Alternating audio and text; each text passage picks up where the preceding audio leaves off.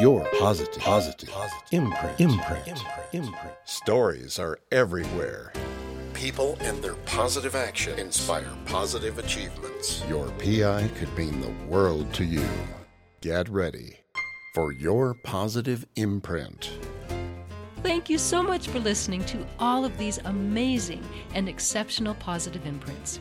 I'm Catherine, your host of the podcast, Your Positive Imprint, the variety show featuring people all over the world whose positive actions are inspiring positive achievements. Exceptional people rise to the challenge. Music by the talented Chris Knoll. Check out his music and learn so much more about his background. Download his music at chrisknoll.com. Follow me on Facebook and Instagram, Your Positive Imprint. Connect with me on LinkedIn. Sign up for email updates. You can listen to the show from my website, yourpositiveimprint.com, or of course, listen from any podcast platform Apple Podcasts, Google Podcasts, Spotify, or simply your favorite podcast platform. Enjoy the show and get inspired to activate your own positive imprint. Your positive imprint. What's your PI? Today is Inspiration Monday, but quite a serious topic today. This episode is inspired by oceanographers, envirocapitalists, and climate change scientists. Inspiration Monday Climate change, human caused global warming, our planet in a state of urgency. Who's liable for the cleanup caused by climate change? And coastal properties falling into the ocean and damaging public beaches and public coral reefs. We're on this voyage of discovery where the oceans are changing. We've got to the point now where we have to reach the peak of our carbon emissions. The ocean can be a very challenging environment. Professor Bindoff and his colleagues documented some of the first evidence of the high melt rates of the Antarctic ice sheet. We had the Nobel Prize going to the scientific community who proved beyond the shadow of a doubt that climate change was a significant concern for humanity. We know that heat must cross this current because that's how the Earth maintains a stable climate. Human induced oxygen decline. The fact that we have a livable climate is really due to the presence of our ocean. Climate change is a massive shift of our planet. And our civilization is built on the climate we've had for thousands of years. Mm-hmm. We also have natural changes that happen on the earth. They've been planting this seed for centuries, and now it's not growing because of climate change. Studying the Antarctic circumpolar current, it flows all the way around Antarctica and separates the warm waters of the subtropics from the cold Antarctic. Sea level change was primarily through thermal expansion. So that's where you warm up the ocean and it expands, and that's the biggest contributor to the rising sea levels. A little over half a meter in diameter, and it is three meters long, four meters long. We lower it over the side and we let it go. An Argo float is a, a little ocean robot.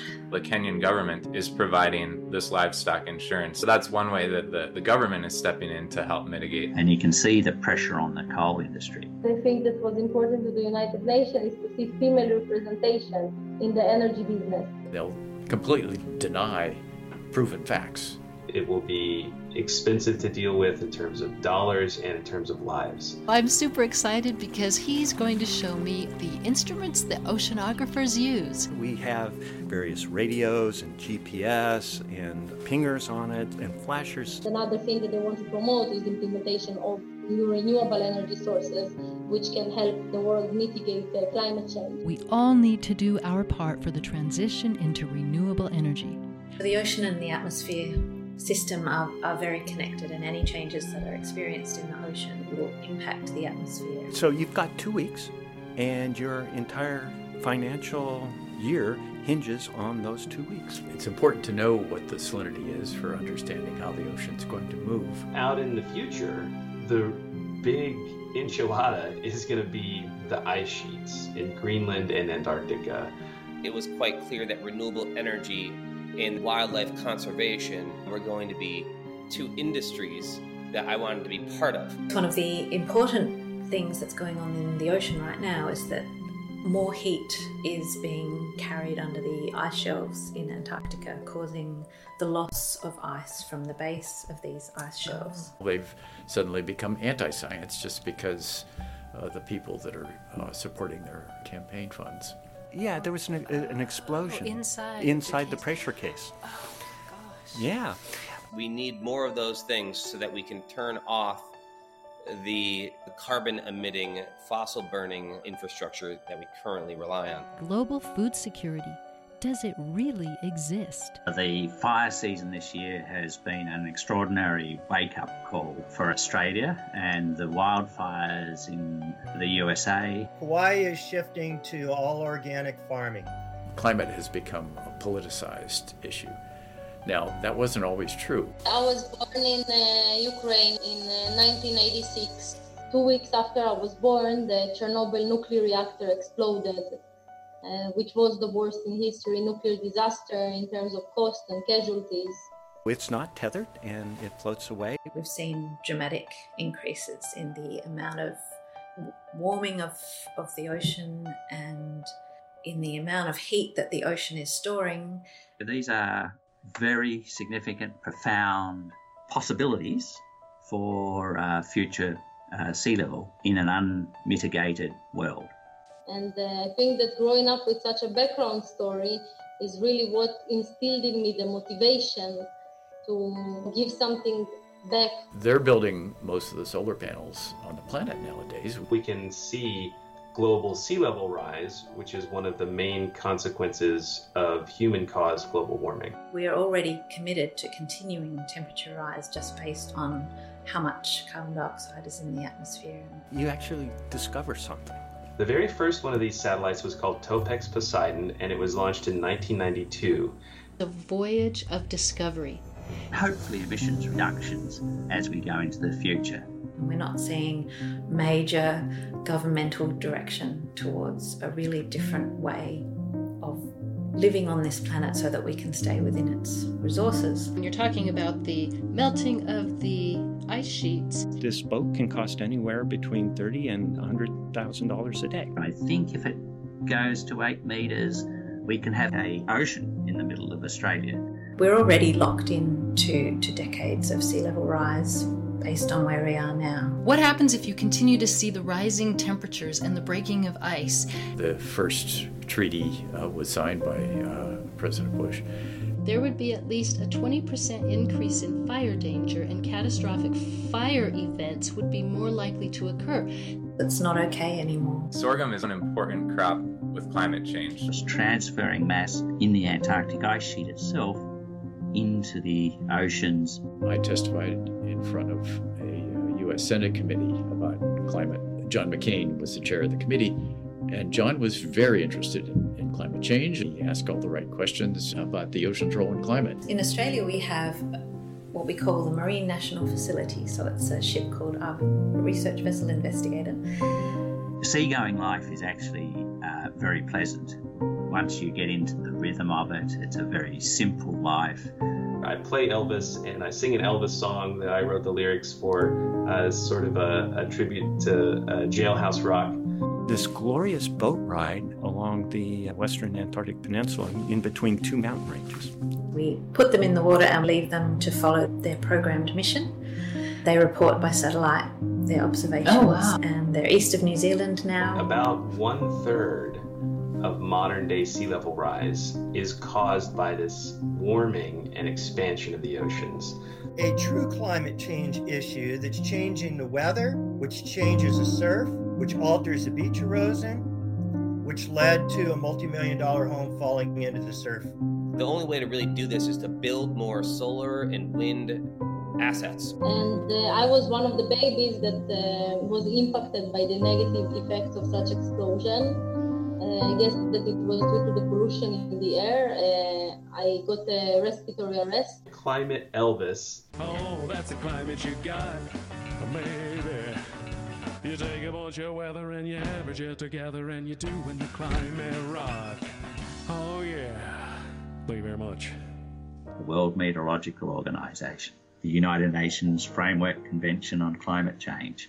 In those meanders, eddies are formed. So, eddies are like circular rings of current that have distinct water properties in the middle because they're a way of exchanging water from the cold side of the current to the warm side of the current and the reverse. China knows it's got a big problem. They have a huge pollution problem. They know they have to shut down coal plants. IPCC, which is the Intergovernmental Panel on Climate Change, You can see the huge increase in renewables in the landscape. Guilty of failing to grow things sustainably. We have climate change happening, which we know is being accelerated by human activity. We're trying to provide farmers with tools to mitigate the impact of climate Mm, change mhm. Because the changes are happening so rapidly. Eddy is like a piece of the current that's broken away and it's got a, a circular vortex shape. It's a huge international partnership. You're looking at the world in a very tactile and tangible way. We're losing our trade winds. And that voyage was the first ever against the Antarctic continent in winter. That was 1998. That voyage was actually on the relatively newly commissioned Aurora Australis. So that was the Australian icebreaker. The unfortunate thing is in America, unlike Europe, the Europeans are taking climate change seriously. You, you need to work in harmony with your environment to have a strong society. There have been some famous kills of crabs washed up on the Oregon coast, and these are connected to this um, changing oxygen levels in the equatorial ocean, actually. Frogs suck in water through their skin and they don't have kidneys and filters. So if there's any problems with the water in the area, the frogs are going to be the first to die. There are so many vested interests in our society, and they have very loud voices and very deep pockets. When you're at sea, you take what the ocean gives you. Sometimes it gets very angry and uncomfortable. Other times it is also very beautiful. I fell in love with that. One of the things that we do is, is calculate uh, sea level, not just in each location, but averaged over the whole planet. The kids can go out there and do mushroom studies and see how mushrooms are affected by climate change.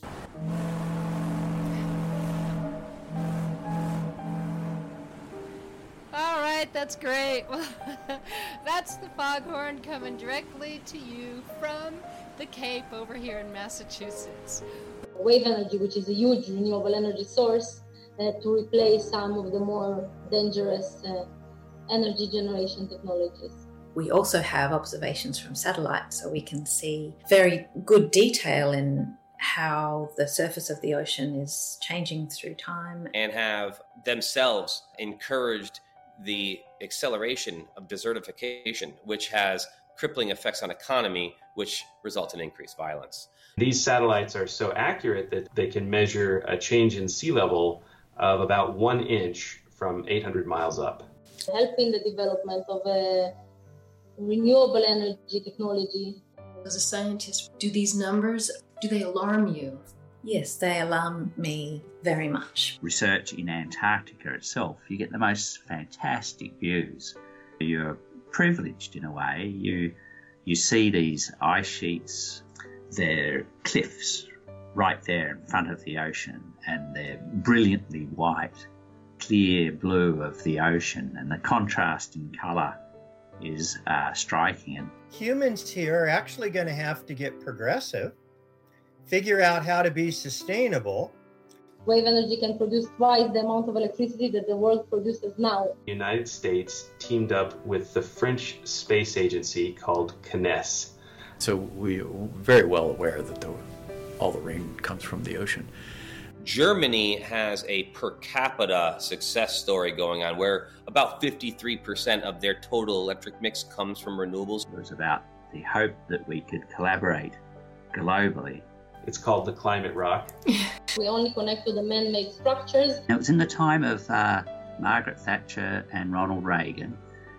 My particular favourite is the EM Apex profiling float. A bit similar to the Argo float, except that this one has the added capacity to measure ocean currents. We're testing the consciousness uh, of our culture here, and whether or not people are good at complaining about climate change, are, are they going to open up their wallets and invest? The European Space Agency are all teaming up together to continue building these satellites. What we did find is that when the sea waters are warmer, they're more reactive to pollution. The toxins are more active. Coral reefs die. You're paying engineers to do design work. The cost to create it would be over a million dollars. So it does require a genuine collaboration of all the nations to actually agree and then follow a pathway to reduced emissions. It's difficult to get human beings to think long term. For governments to listen, they have to be told by the people that we need change. Seawater expands when it warms. The reality is, is that renewable energy very much is taking off. It's now becoming a very urgent problem. Harvesting of renewable energy. Warming seas. We have actually proven this now. The actual global water cycle, because most of the water cycle is over the ocean. It seems a little bit insufficient to just keep doing this work because it's really like monitoring the patient until he or she dies. It's not actually intervening to fix the problem and maybe save the life. It's about global food security on a planet where climate change is affecting food supplies. I feel personally that I've done the work. I've yeah. made the measurements, reported the science. So imagine what could happen, what positive impact we could have if we would install uh, wave energy in every suitable country and city in the world. And we don't think that the future of our children is as important as, as our right now. And of course, our children are in our right now, but the world that they will live in is vastly different from the one that we've enjoyed. Kenyan farmers have planted maize, corn, but with climate change, the rains are, are less predictable. That carbon dioxide that we put in the atmosphere is going to be there for thousands of years. Start doing things ahead of the time instead of after the fact. The hard part about conservation is you have to be successful for eternity for it to matter at all. It only really matters if it works forever. From time to time, I do think about the future. My dream is that the picture we so frequently paint will be different. Not the catastrophe that is so frequently forecast, but a world where the pressing problems are cut off, circumvented with human ingenuity and self realization, and mobilized by collaborative effort. A world where humans decide the future to be sustainable and transformed, and a transformed one that successfully reconciles climate change, our needs for food, energy, and all of life. That is what I imagine we can achieve. Terry Lilley, a marine biologist, endangered species manager, and reptile specialist, studies the coral reefs and marine life around the world. Through his underwater cinematography, some of his studies may be seen on National Geographic. YPI episodes 154, 156, 160, 161, and 164. Helen Phillips is a physical oceanographer with the Institute for Marine and Antarctic Studies, University of Tasmania. She studies circumpolar currents and the role of eddies in influencing the large scale currents. Episode 80. Kurt Polzin is a physical oceanographer with the Woods Hole Oceanographic Institution, observing and modeling energy exchanges between oceanic currents, internal waves, and turbulence. He is a go to oceanographer for instrumentation. Episode 29. Mike Silvestrini is an envirocapitalist who has traveled the world observing climate change, seeing a need for big business, small business, you and me to invest in renewable energy around the world. He began Energea, renewable energy investing for everyone. Episodes 157 and 158. Ray Schmitt is with Woods Hole Oceanographic Institution. Until 2020, he sat on NASA's Earth Science Advisory Committee. He studies ocean mixing and microstructure, the global water cycle, terrestrial rainfall prediction using ocean salinity. Episode 41. Josh Willis is with NASA's Jet Propulsion Laboratory. He researches the ocean's role in the rapid melting of Greenland's ice. This is part of his study on global climate change. As an artist, he writes climate change songs and performs them as Climate Elvis, episode 144. Andrew Bracken creates public and private partnerships to invest in sustainable agriculture, working with farmers in Africa and Central and South America, where climate change is affecting food supply. Today, he is a program analyst with FEMA, episodes 50, 88, 132. Inna Braverman was born in the Ukraine at the time of the Chernobyl explosion in 1986. Her health was affected. At the age of 24, she co founded and became CEO of Eco Wave Power, a renewable energy company with a patented technology for the generation of clean electricity from ocean and sea waves. Episode 96. Nathan Bindoff is one of the world's leading climate change scientists. He can be found at the Institute for Marine and Antarctic Studies in Tasmania. His research and areas of expertise are oxygen levels, temperature and salinity of the planet's changing oceans. He is one of the first oceanographer scientists to discover ice melt. Episode 73. Don't forget to share episodes, download, subscribe, or follow this podcast. Get inspired to activate your own positive imprint. Your positive imprint. What's your PI?